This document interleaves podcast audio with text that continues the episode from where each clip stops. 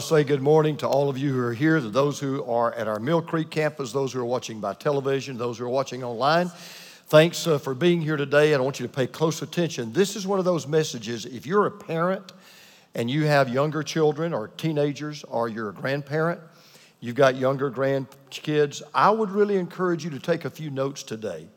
And I would really encourage you to share what I'm going to share because it may save you and your grandkids and your kids a lot of heartache going down the road. I want to begin with a story about President Andrew Jackson. He had a mother that, kind of like me, he didn't just love his mom, he revered his mom. And they were having a conversation just before she died. And she said, Andrew, I want to give you some advice, and I hope you'll never forget it. And this is what she said to him. She said, In this world, you will have to make your own way. And to do that, you must have friends. Now, that sounds simple, but I don't want you to blow over that. I want you to let that sink in for a moment. In this world, you got to make your own way. And to do that, you must have friends. Everybody must have friends. Whether you are the CEO of a Fortune 500 company, or you are the general of an army, or even if you are the president of the United States, everybody needs a friends. Uh, John Donne, the, the title of his book says it all No man is an island. And I want to talk to you today about the importance of friendship. And I want us to study today what I think is probably the greatest friendship that we'll ever find anywhere in the Bible. And it may be the greatest friendship in history. It's probably the most famous friendship, and everybody knows about it. It is a friendship between two men, one named David and one named Jonathan. And David, as you know, we're in a series of David. If you didn't know this, we're in a series in the life of David. David was a great king, maybe the greatest king Israel ever had, maybe the greatest king who ever lived. And David had this friend named Jonathan. And there were so many lessons we can learn from David. The reason why I'm studying his life is because there, there's so many life lessons about David that are applicable to our own life. And we can learn today about a man that the scripture calls a man after God's own heart. And you're going to see today one of the reasons why we even know who David is and we even know his story is because of his best friend. And if you brought a copy of God's Word, we're in the book of First Samuel today. You go to the book of Genesis, just turn right, you'll come to First Samuel. We're in First Samuel chapter 15. Now, let me kind of set up the story. Jonathan was more than just a friend to David, he was David's best friend. David didn't have any friend like him. As a matter of fact, his friendship was so valuable that not only would David have never become king without his friendship, you're going to find out today David would not have even physically survived had it not been for his friendship. So he owed both his throne to Jonathan and his life to Jonathan. Now, there's an old saying, maybe you've heard it before. There's an old saying, and it's so true. If you ever see a turtle on a fence post, it didn't get there by himself. That's true. You ever see a turtle on a fence post, it didn't get there by itself. And anyone who has ever gotten anywhere has had friends to help them get there whether they all whether they realize it or not. There's no such thing as a self-made man. There's no such thing as a self-made woman. If you've had any success in your life at all somebody helped you with that success. If you've done anything good in your life somebody helped you to get that good done. Now here's the truth of the matter. We all have dealings with people. You know them and i know them. And, and, and they're really not interested in becoming a real friend. You know sometimes you can size these people up pretty quickly We've all met people, and you realize pretty quickly the only reason that they want to quote unquote be your friend is because they think you can do something for them or they think you can be something to them. And but then there are certain people you meet along the way, and, and it's just God's gift. And they come into your life, and you realize pretty quickly they're not looking to use you, they're not looking to exploit you, they're not looking for what you can do for them. They honestly are looking for what they can do for you and what they can be to you. And it's those kind of people that become your real friends, and some of them become your very best friends. I remember when I was working on this message, I'll never forget the second church I pastored is a country church. In fact, the first two churches I pastored were country churches, as you can imagine. One was a church about two hours outside of Louisville. We ran about 50 people in attendance. And then I got called to what I thought was a mega church. It ran 120 people.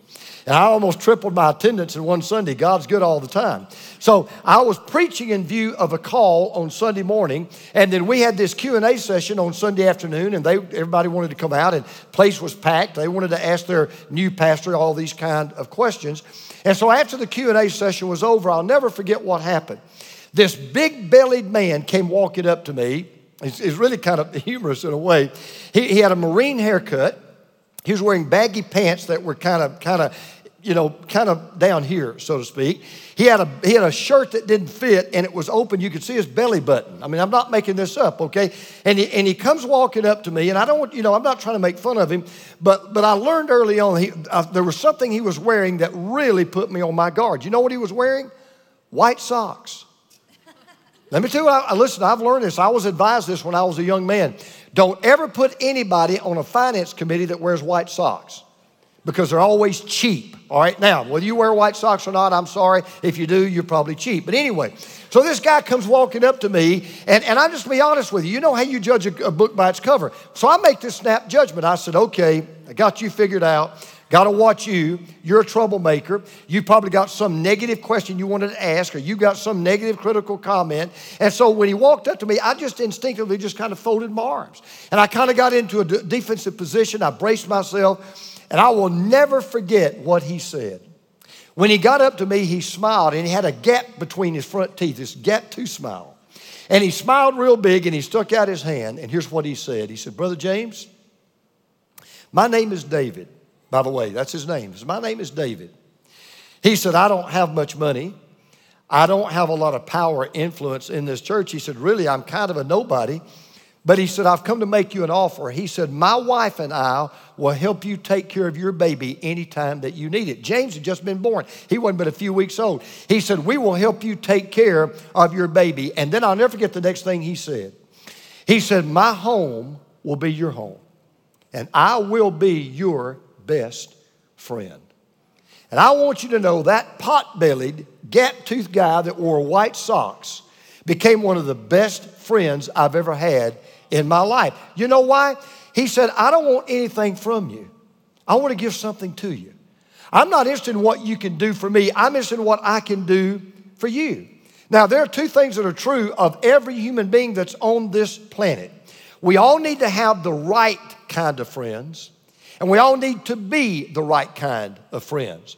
And that's why this message is so important for your children and your grandchildren. Because I'm going to share with you an email at the end of this message I got this morning from a woman, a mother, that will illustrate just how important having the right kind of friends will be. Because I'll tell you one thing I've learned, and, and you're going to learn this too if you haven't learned it already. You will make a ton of acquaintances in your life. You don't make many real friends. I, I hate to burst somebody's bubble today, but you don't have as many friends as Facebook says you do. And by the way, the, the, the, the, your Instagram likes are not a reflection of the depth of friendship in your life. And so today, what I want to do is share with us the, and look at the greatest friendship in history. And I want to share with you how to find best friends and how to be the best friends because this is why this is so crucial to your children and to your grandchildren. The three greatest choices your kids will ever make in their life, the three greatest choices your grandchildren will ever make in this life are these three. Number one, which God am I going to serve? And by the way, everybody serves some God, even an atheist. It may be himself, it may be sex, it may be pleasure, it may be money, it may be success. Everybody serves some God. So, which God am I going to serve? Second, what person am I going to marry? I don't have to go into that detail. You know how important that is. But here's the third one Who are going to be my best friends? I cannot tell you how important that decision is. Who are going to be my best friends? So, what we're going to do today as we look in 1 Samuel, we're going to look at what really makes a best friend. What are the qualities of a best friend? Here's what I want you to do. I want you to think about the people. If you were to make a list of people, and I were to say, were to say to you, who would you say your real friends really are? Who would you say they are? I want you to right now to make an imaginary list, and then I want to share with you three characteristics of a real friend, and I want you to see if they really match up, and if you really match up to what a friend ought to be and the friends you ought to have. All right? Number one, best friends give selfless love. Best friends give selfless love. Now, 1 Samuel chapter 18 and verse 1 pretty much tells you all you need to know as to the depth of the friendship that Jonathan had with David.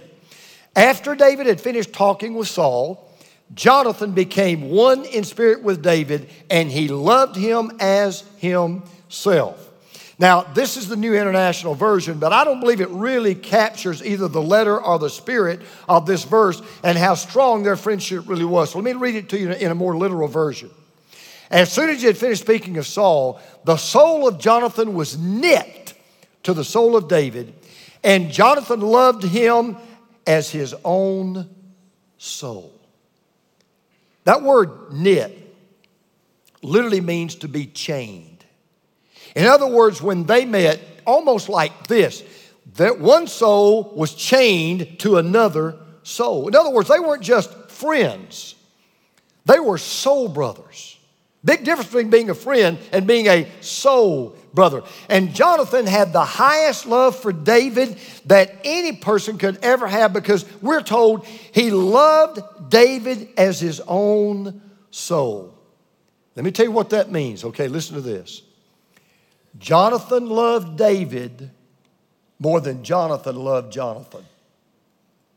Jonathan loved David more than Jonathan loved Jonathan. You remember what the sec- Jesus said was the greatest second commandment of all was? He didn't just say love your neighbor, right? He said love your neighbor how?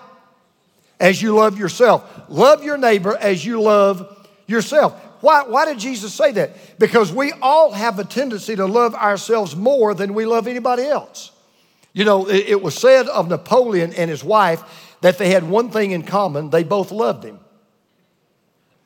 We all have that tendency to love ourselves. Well, Jonathan actually loved David more than he loved himself. You say, okay, wait a minute. How do we know that Jonathan loved David more than he loved himself? Well, if you know anything about Jonathan, let me kind of give you a little background. Jonathan was the oldest son of Saul, who was the king of Israel. He was the prince in waiting. He was the heir apparent. The royal position belonged to him. By birthright, he was supposed to be the next king. The people's praise should have been his. Kingly power was his birthright. But God had promised the throne to David. God had promised the crown to David. David was standing in Jonathan's way of becoming the king of Israel. So he had every reason to be envious, every reason to be jealous, every reason to be bitter. But I want you to notice now what he does for David. Watch this. Jonathan took off the robe he was wearing and gave it to David, along with his tunic and even his sword his bow, and his belt. Now, you may wonder, what in the world does that mean, and why did he did do that? As a matter of fact, I promise you, when the servants standing around Jonathan saw what Jonathan did for David, their chin hit the ground. They could not believe what he was doing. He gives David his robe. That was a symbol of his future role as king. He gives him his sword and his bow. That symbolized his role as commander in chief. He gave David his belt, which was the chief ornament of a soldier that was worn, and it could only be worn by someone that was in the royal line of becoming the next king. So, in other words, everything that rightfully belonged to Jonathan, everything that legally belonged to Jonathan, everything that Jonathan should have had, he gave it to David. And he was saying to David in a tangible way, I love you more than I love me. I care more about you than I care about me. By the way, later at a moment in David's life when he was under the gun and he was on the run, there was a hit squad after him at the risk of his own life. Jonathan goes to David, even though he knows he could have been killed for doing so. Jonathan steps up and goes to David, and listen to what he said to David. Jonathan said to David, Whatever you want me to do, I'll do for you. Whatever you want me to do, David, I will do it for you. You just put, I've already put the contract on the table. I've already signed it. There's nothing on it. You fill it in and it will be done. Now, how do most people in our, let's just be honest, how do most people in life handle that? Here's what most people will say. When, when, when somebody says to you, hey man, if you ever need anything, let me know. Or if I can do anything for you, let me know. Here's what most people are really saying Whatever you want me to do, I'll do for you if it doesn't cost me too much, or it doesn't involve money, or it isn't inconvenient, or it doesn't interrupt my schedule. But Jonathan's offer was unconditional. He said, Whatever, doesn't matter what it is, doesn't matter what it costs, doesn't matter what lengths I have to go to, whatever you need me to do for you, I will do for you. It was absolutely, totally unconditional. It was selfless love. You know, I've learned that there are friends and there's family. But then there are friends who become family. I've got some friends like that, some of them in our church. They're just like family to me. They know who they are. They're just like family. Well, Jonathan made David a part of his family by selfless love. So here's my question to you. Your friends or the people that you really think are your real friends, would you say that they give you selfless love? Would you say that they love you more than they love themselves? That's test one. Here's test two. Best friends give steadfast loyalty. They give steadfast loyalty, not just selfless love, they give steadfast loyalty. Now, listen, love is the foundation of any real friendship. I mean, you can't be a friend with somebody if you don't love them, right? Everybody would agree with that. Love is the foundation. However, loyalty is the glue that holds it together. Every time uh, in my ministry, when we've hired new staff people, and I kind of have my sit down, come to Jesus meeting, so to speak, before they come on our staff. I tell every staff person that, that, that we bring on our staff that the one, th- the one thing that I expect them to give to me. And the one thing that I promise I will give to them is loyalty. Because every pastor will tell you that the staff people that have hurt them the most are the people who have been disloyal staff people. And I've had some. I've had my share. I've had people that I thought were really good men, good, particularly good men and good women, but mainly good men. I've hired several guys that I thought were really good, stabbed me in the back, tried to hurt me. And disloyalty is what separates true friends from false friends. Because let me tell you how loyal Jonathan was. I, I, you, you may not understand this if you don't know the story. Jonathan's friendship came at a high cost. It was not easy for Jonathan to be a best friend to David, much less a friend. It was because it greatly complicated his life, and here's why. His father, King Saul, he was jealous of David. He feared David. He felt threatened by David. He didn't want David to be the next king. He wanted Jonathan to be the next king. And as you're going to see later on in David's story, through no fault of David, Saul becomes his greatest enemy. He didn't do anything to Saul. Matter of fact, all he tried to do was help Saul, but Saul just couldn't help himself. And he absolutely hated David. As a matter of fact, Saul's number one goal became to see David dead.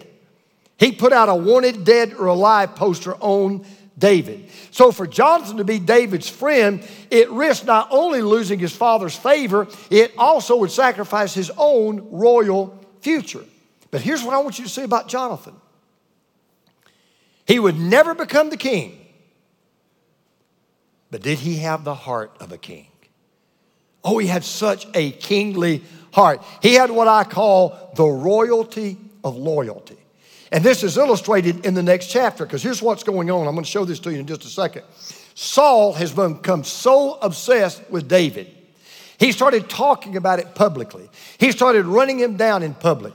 He started telling anybody who would listen that David was the greatest danger to the kingdom that existed. And he didn't care who knew it. And he finally gets to the point, he orders Jonathan to form an assassination squad.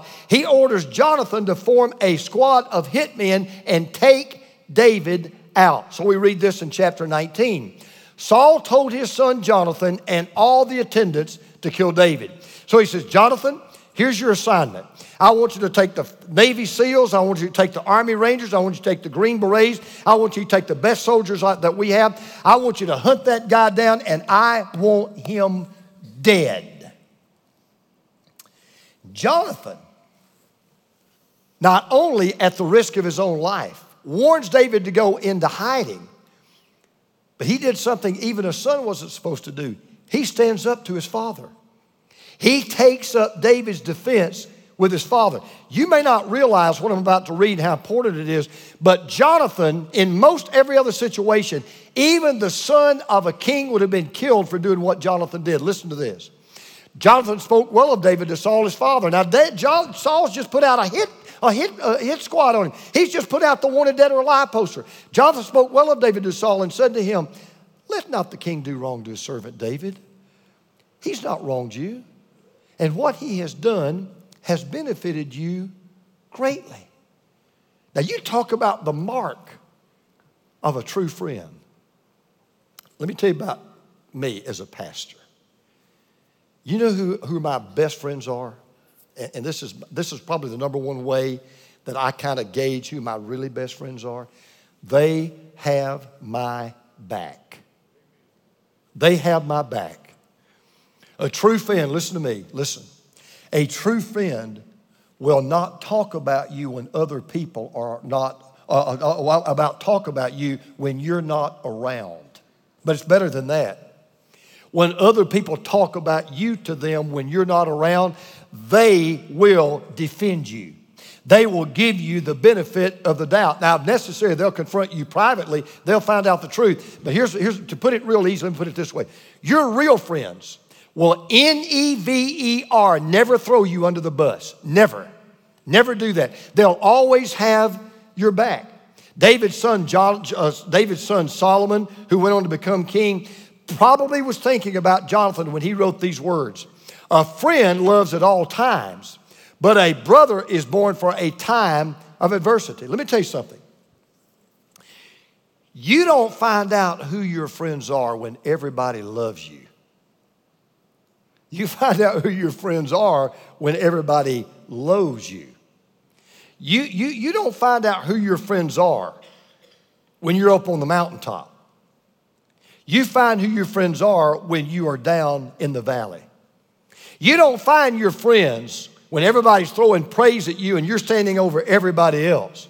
You find out who your friends are when to be your friend may mean when you both have to walk through the valley of the shadow of death. That's when you find out who your friends are. I, I, I love this story. I don't think I've ever told it to you before, but there was a farmer that walked into a bank and he sat down with his banker.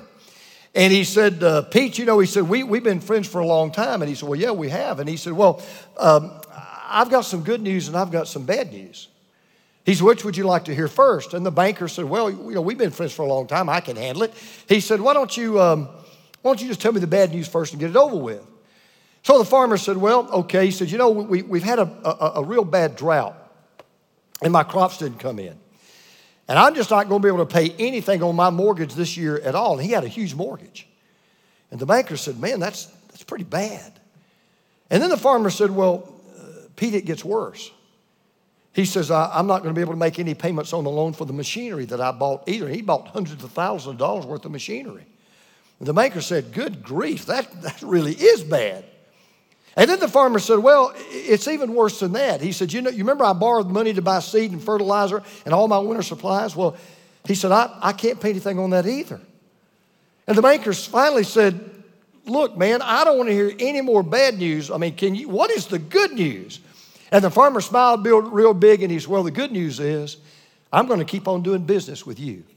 Now, best friends give steadfast loyalty.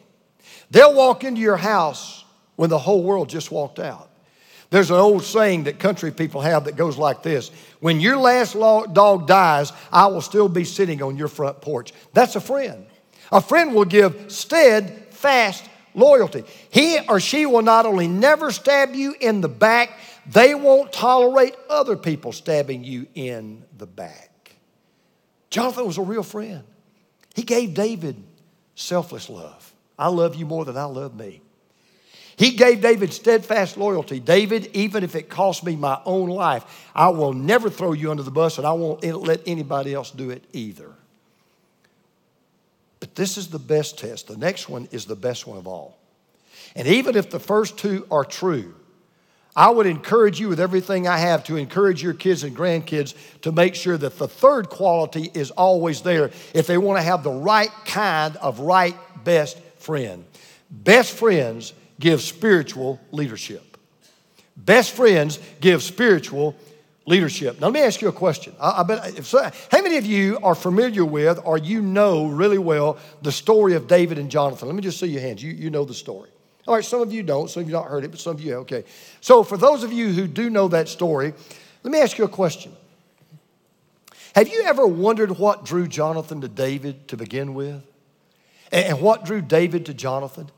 Have you ever th- asked yourself, how in the world could two guys meet for the very first time and all of a sudden just have this instant connection?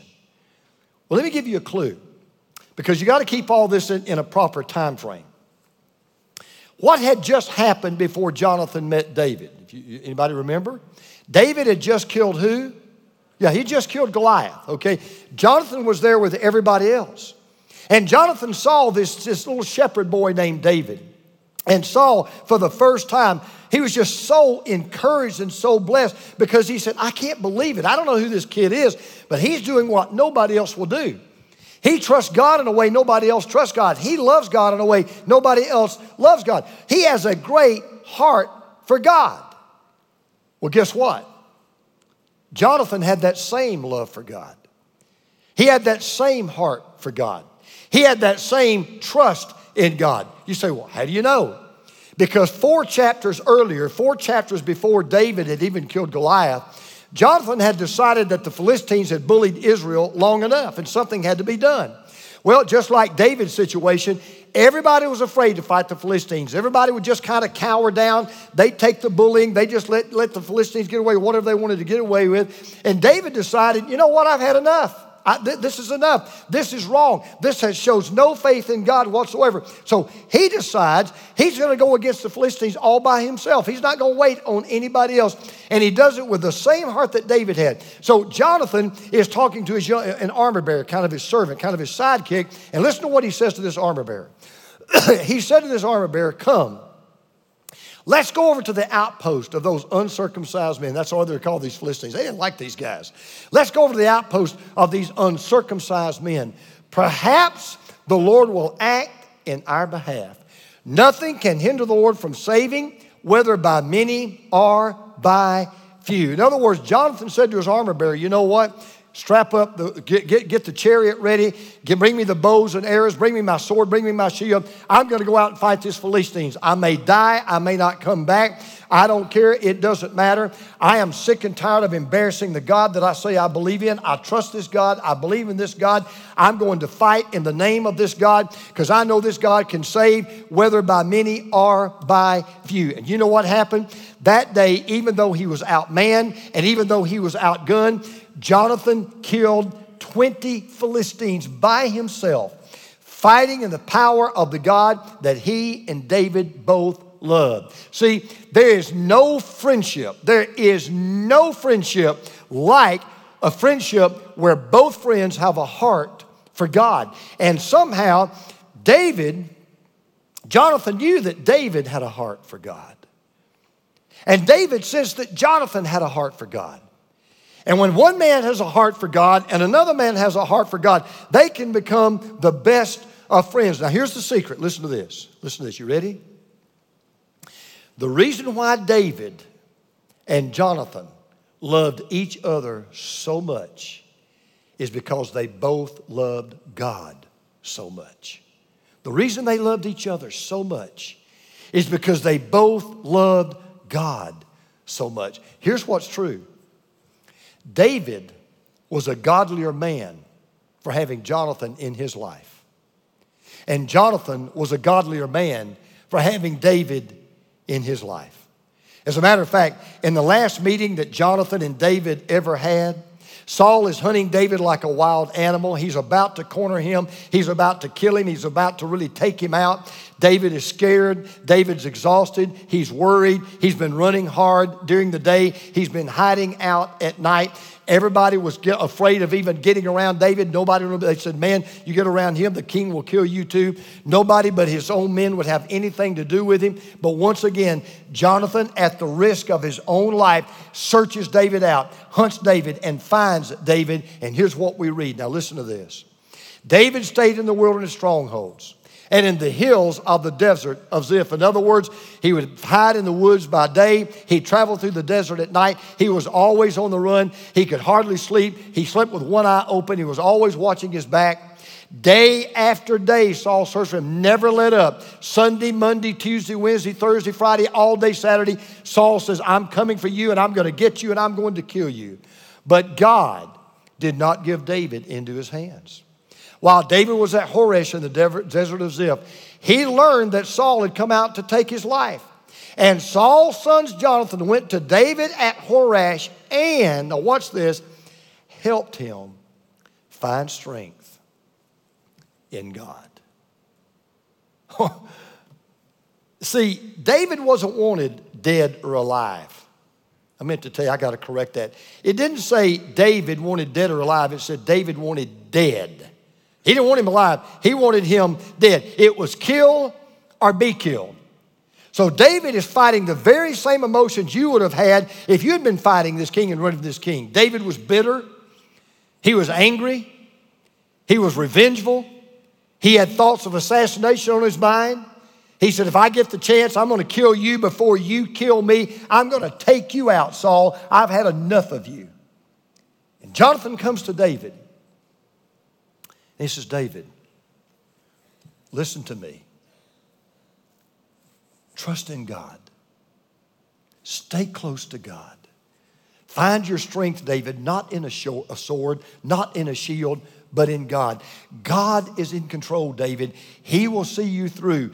Don't let your flesh get the better of you. Two wrongs don't make a right, and you never do wrong when you do what's right. And when you do what God wants, you are always right. David, don't be discouraged. You're not going to be defeated. God made a promise to you. You are going to be the king, and God's word never fails, and God never lies. David, don't you let Saul come between you and God. You stay strong in God. And see, Jonathan did what best friends always do they, they build you up, they bring out the best in you.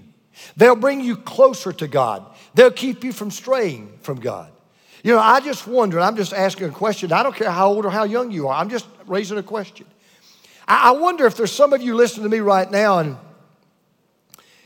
maybe you need to evaluate who your best friends are or who you think your best friends are. I can't tell you in my ministry how many people I've seen go down the wrong path, make the wrong decision, wind up in the wrong place because their best friends turned out to be their worst enemies. This week, had an amazing experience. I was invited to go play uh, golf this week. I don't mind telling you that. I love to play golf, and, and uh, God's good all the time, and so God's sovereign, so I knew God wanted me to go. And so I was invited to play the number one golf course in the country up in Philadelphia. And they have caddies up there. My caddy on this particular day was an older man named John. There were 130 people slated to play the course that day, and there were 66 caddies. So I had one chance out of 198 to draw this caddy. So I do what I always do. When uh, I introduce myself to John, he introduced himself to me. I said, Hey, John, I said, I'm a pastor. I, I want to ask you a question. I said, do you, do you mind if we talk about spiritual things? And he teared up and he looked at me and he said, uh, No, I don't mind. He said, You know, I've, I've gone through a real rough spot lately. And I said, Well, if you don't mind, I don't mean to pry. What, what's, what's going on? He said, I just lost my son three weeks ago. I said, Oh, John, I'm so sorry. Well, if you don't mind me asking what happened, he said, Well, he, he overdosed. I said, Oh, John, I'm so sorry. And then he said this, I'm even asking. He said, Yeah, he was in the wrong place at the wrong time with the wrong people.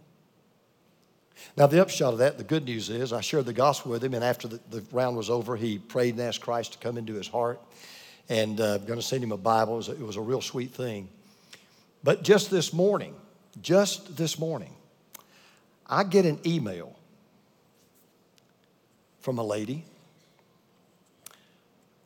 Her son just got out of prison. I went to visit him a couple of months ago, led him to Christ. Now, I want you to listen to what she wrote me. She said, I pray he makes good choices and that God will bring godly friends into his life. And he will completely walk away from his quote, friends, unquote. And then she shares why they're not really his friends. And then she closes with this. She says, I'll tell you this so you'll know some of what he's up against. All I can do is explain what a true friend is and then hope he finds the right kind of friends. So I just wonder if maybe some people that you think are your real friends are really more like your real enemies. Because let me tell you something. Now, we ought to be a friend of sinners. Don't misunderstand me. We ought to, we ought to be friends with people who are lost. And I believe we all, all have that. I, you know, who's your one? I keep asking, who's your one? I've got several ones. But you beware of anybody who drags you down rather than build you up. You beware of anybody that says it's okay to take the wrong path, it's okay to make the wrong decision, it's okay to go the wrong way. I, I read about a man that, that called the wrong number, but he couldn't help but laugh when he got the following response. Here's what it said It said, I'm not available right now, but I do thank you for caring enough to call. I'm making some changes in my life. Please leave a, leave a message after the beep, and if I don't return your call, you're one of the changes. Now, I'm just asking a question. Are there some changes that you or your kids or your grandkids need to make as to who their best friends or your best friends really are? And so I want to be practical.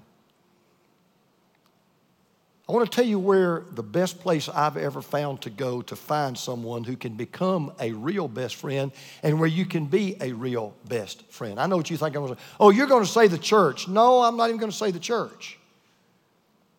But I do believe the best place you'll find best friends and the best place you'll be a real friend is in a small group under the authority of a church. Because I got news for you. You're not going to make friends in this building. Not going to happen. You may sit next to someone you already know, but as far as coming in here and kind of the David meet Jonathan thing, that's probably not going to happen in this building. It only happens in these small groups, whether it's a campus group or a home group off campus. And I've learned that when you get into a small group, you don't just make friends, you make friends who become family. I'm going tonight to my small group. Can't wait. Shared with them things I would never share publicly with you gone through things with them, they've gone through with me, and they've gone through things I've gone through with them. And some of my very sweetest, dearest friends are in that group. And if you're not in a group, I'm going to say it till you get sick of it. If you're not in a group, you're missing out. I'm just telling you right now, you're missing out. Number one, you are missing out on finding some of the very best friends you'll ever have. And number two, there are people somewhere in some group, they need your friendship. They need you to be a friend to them. If Jesus spent three years of his life in a small group, you're no better than Jesus. And I'm not fussing at you, I'm trying to help you. I encourage you, I encourage your teenagers, I encourage your kids, get into a small group because at the end of the day, it is not what you have in life that matters, it's who you have in life that matters. And at the end of the day, what you want to know when you're breathing your last is you don't just have family, you have friends. I came across this quote the other day that brought a smile to my face. It said, Diamonds are a girl's best friend, but a best friend is everyone's diamond. Diamonds are a girl's best friend, but a best friend is everyone's diamond. Listen, everybody not only needs a friend, everybody needs a best friend. So I have to close with this.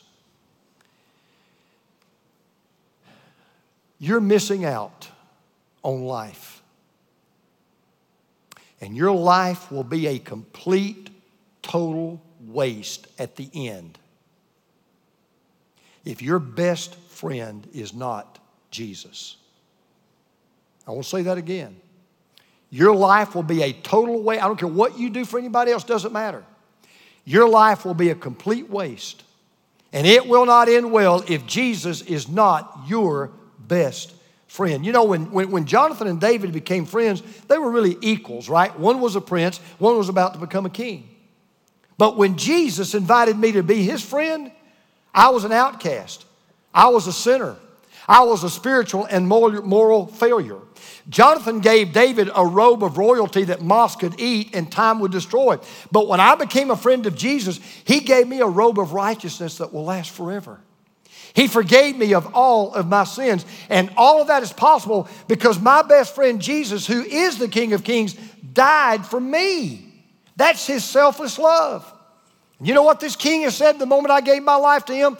He said, I will never leave you and I will never forsake you. That is his steadfast loyalty.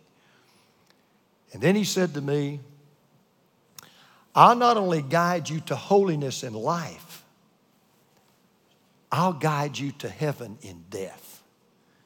That is his spiritual leadership. And that's why Jesus is the best friend we'll ever have. Let's pray together.